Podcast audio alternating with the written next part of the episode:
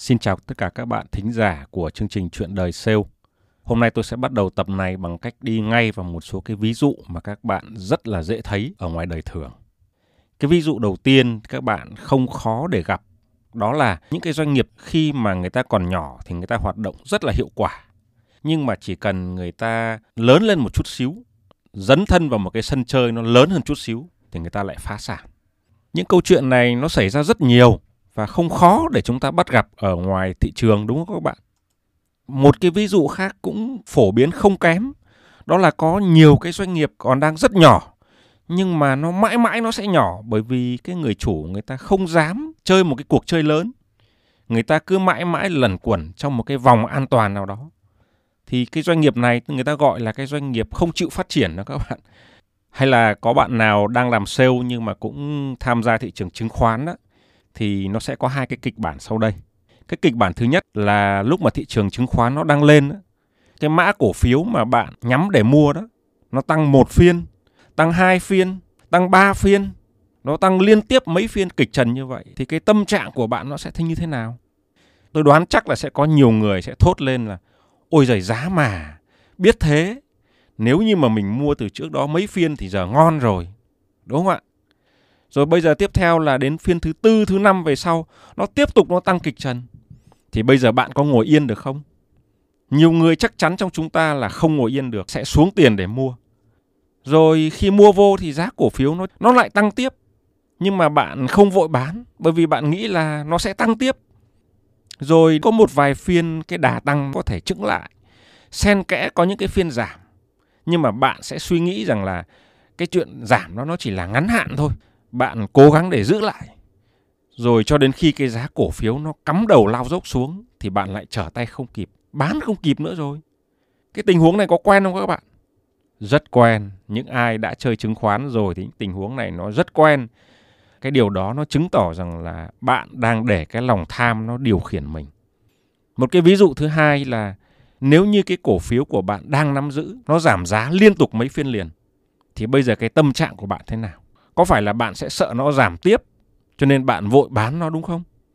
Rồi sau khi bạn bán nó xong rồi thì bạn lại thấy nó tăng. Rồi lúc này bạn lại ước gì bạn lại giá mà. Cái ví dụ này nó cũng rất quen luôn và chứng tỏ rằng lúc này thì bạn đang bị cái nỗi sợ hãi nó điều khiển. Nói về lòng tham và nỗi sợ hãi đó thì các bạn biết rằng là lòng tham nó sẽ thúc đẩy chúng ta hành động. Trái lại cái nỗi sợ hãi thì nó sẽ kiềm chế chúng ta lại. Hành động á, thì có thể dẫn đến thành công hoặc là phá sản. Nhưng mà không hành động thì chắc chắn là không thể thành công. Cũng giống như các bạn đang chơi một ván cờ để cầu hòa, cốt làm sao để không thua. Cái lòng tham và nỗi sợ hãi trong kinh doanh á, tuy nó là đối lập nhau, nhưng mà ranh giới giữa chúng nó rất là mong manh. Nếu như chúng ta không tham thì tức là chúng ta bắt đầu sợ hãi. Mà nếu như chúng ta không sợ hãi, tức là chúng ta đã bắt đầu có cái tham ở trong lòng mình rồi. Mà trong kinh doanh thì không thể là không có tham vọng. Tham vọng quá thì dễ chủ quan dẫn đến thất bại. Nhưng không tham vọng thì mình cũng chỉ làng nhàng và không đi đến đâu. Tồn tại lay lắt, chơi một cái ván cờ để không thua. Rồi sớm muộn thì chúng ta cũng sẽ thua cuộc và thất bại mà thôi. Thành ra trong kinh doanh cái gì thì cái nó cũng phải có điểm dừng các bạn ạ. Chúng ta sẽ thấy rất nhiều người kể lại rằng là ngày xưa gia đình họ kinh doanh rất là thành công, rất là có tiếng thế nhưng mà vì tin tưởng ờ, làm ăn thật thà quá, cho nên là bị lừa. Cuối cùng là phải bán nhà, là phải phá sản. Các bạn nghe câu chuyện này có nhiều không ạ? Rất nhiều và rất nhiều người kể câu chuyện này. Nhưng mà thưa các bạn, những cái thứ đó người ta kể ra bên ngoài để che lấp đi, bào chữa cho một cái thực tế là người ta lòng tham quá lớn. Làm gì có ai lừa được các bạn nếu như mà các bạn không để cho lòng tham nó dẫn dắt. Các bạn phải tham thì các bạn mới xuống tiền mà các bạn xuống tiền thì các bạn mới mất tiền. Nói thế để thấy rằng là trong kinh doanh chúng ta phải chế ngự được cái lòng tham và nỗi sợ hãi trong một cái giới hạn nó hợp lý. Nói như vậy thì nghe nó cũng dễ quá đúng không các bạn? Ai chúng ta cũng biết là phải có điểm dừng. Nhưng cái quan trọng là đâu là điểm dừng, dừng ở chỗ nào và làm sao để xác định được tọa độ cái điểm dừng đó nó mới là cái quan trọng. Tôi xin đưa ra ba cái yếu tố sau đây để các bạn tham khảo. Cái yếu tố đầu tiên là mỗi người chúng ta phải xác định được một cái căn cứ để ra quyết định. À, cái căn cứ để ra quyết định là cái gì? Bây giờ tôi lấy ví dụ trong chứng khoán đi, chúng ta phải xác định được cái giá trị cổ phiếu là bao nhiêu. Đối với cổ phiếu thì mệnh giá thì thông thường nó là 10.000 một cổ phiếu đúng không các bạn? Và người ta mua bán giao dịch ở trên thị trường có thể là 20.000, 30.000 một cổ phiếu. Nhưng mà cái đó nó gọi là thị giá. Muốn xác định được giá trị cổ phiếu thì chúng ta phải tính toán nhiều hơn. Chúng ta phải xem cái doanh thu của doanh nghiệp là bao nhiêu. Chúng ta phải xem họ lãi như thế nào. Vốn chủ sở hữu là bao nhiêu, vốn vay là bao nhiêu, các khoản chi phí, các khoản phải thu phải trả là như thế nào và rất nhiều các chỉ số khác nữa.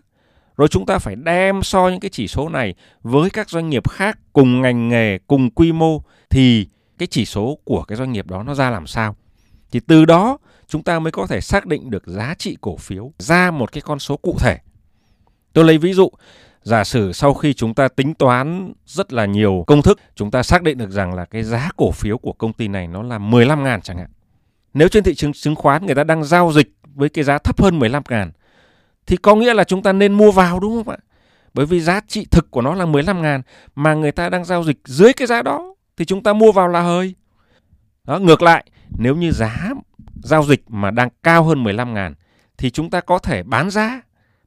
Các bạn biết rằng là tôi không phải là chuyên gia chứng khoán mà ngược lại là tôi đã từng mất rất nhiều tiền vào thị trường chứng khoán là đằng khác. Tôi đã kể các bạn chuyện này nhiều rồi đúng không ạ?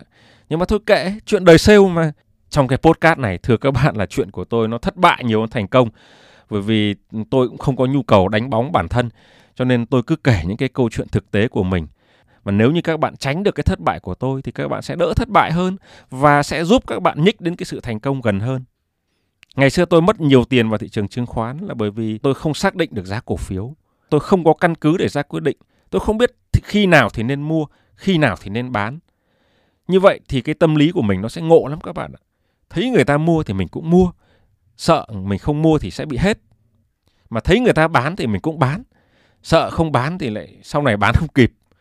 Nó cái đó nó gọi là tâm lý đám đông đó, hay là tâm lý bầy cừu đó các bạn ạ và những người amateur như kiểu này thì thị trường nó chỉ rung lắc hai ba nhịp thôi là sẽ hết tiền thành ra là làm kinh doanh thì chúng ta phải xác định cho mình một cái căn cứ để ra quyết định nó phải hết sức cụ thể là một con số nào đó nếu thực tế nó lớn hơn thì chúng ta đi đường A.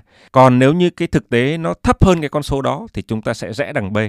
Và chúng ta phải hết sức kiên định và dứt khoát với cái chiến lược này. Yếu tố thứ hai tôi muốn chia sẻ với các bạn, đó là chúng ta cần phải phân phối nguồn lực. Nhiều người bước vào kinh doanh với một cái tâm thế là một người đi đánh bạc các bạn ạ. Có nghĩa là sao? Có nghĩa là có 10 đồng thì là chơi tất tay, chơi ngay trong một canh bạc để kỳ vọng là trong một khoảnh khắc họ có thể đổi đời. Mà họ có thể đổi đời thật ngay lập tức với 10 đồng ban đầu, họ có thể có ngay trong tay 20 đồng. Nhưng mà họ sẽ không dừng lại. Dừng lại thì đã ngon rồi. Tâm lý của họ lúc này là là họ sẽ không nghĩ về 10 đồng trước đây nữa. Bây giờ họ nhắm đến cái mục tiêu là từ 20 đồng lên 40 đồng kìa. Và thế là họ lại chơi tiếp. Và sớm hay muộn thì họ sẽ trắng tay thôi. Khi mà chúng ta thắng đó các bạn, thì nhiều khi chúng ta chỉ nghĩ đến cửa thắng thôi mà rất ít khi nghĩ đến cửa thua. Và những người như vậy đó thì họ sẽ để lòng tham dẫn dắt họ đi. Và các bạn hiểu rằng là cả ngàn năm qua những chủ sòng bạc trên thế giới người ta chỉ kiếm tiền từ những cái con bạc khát nước theo cái cách này mà thôi. Thì trong kinh doanh cũng vậy. Bạn có 10 đồng thì chỉ nên ném vào cuộc chơi là 2 đến 3 đồng thôi. Để 7 8 đồng ở ngoài để nghe ngóng xem thế nào đã. Nếu ổn thì đầu tư tiếp, không thì dừng lại, cũng không chết bố con thằng nào.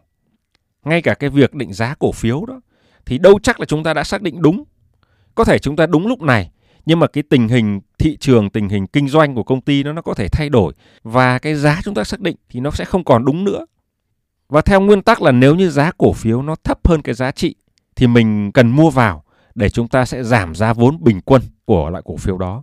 Nhưng mà muốn mua vào thì bạn phải có tiền mặt. Nếu như bạn có 10 đồng mà bạn chơi tất tay rồi thì bạn làm gì còn nguồn tiền mặt để mua vào nữa, đúng không? Nếu có dự trữ thì ta có thể giảm được giá vốn còn nếu như không có dự trữ thì mình phải ôm cái cổ phiếu đó với giá cao. Đơn giản là vậy thôi các bạn ạ. Với cá nhân tôi ấy, tôi đầu tư một cái thương vụ nào đó chỉ khi nào tôi hòa vốn rồi, thậm chí là có lãi rồi thì cái tài sản còn lại đó tôi mới nên mạo hiểm. Điều đó các bạn thấy rằng là cái phân phối nguồn lực nó là rất quan trọng các bạn ạ. Cái yếu tố thứ ba, các bạn cũng cần phải xác định rằng kinh doanh là cuộc đua đường trường. Bạn cứ nhìn ra xung quanh xem có cái doanh nhân nào Có salesman nào mới khởi sự thời gian ngắn mà đã thành công không? Cái khái niệm khởi sự ở đây á, các bạn phải tính là từ khi người ta nghĩ về nó, người ta tìm hiểu và học hỏi về nó. Chứ không phải là cái lúc người ta thành lập công ty đâu các bạn ạ. Thành lập công ty là cái phần nổi của tảng băng thôi.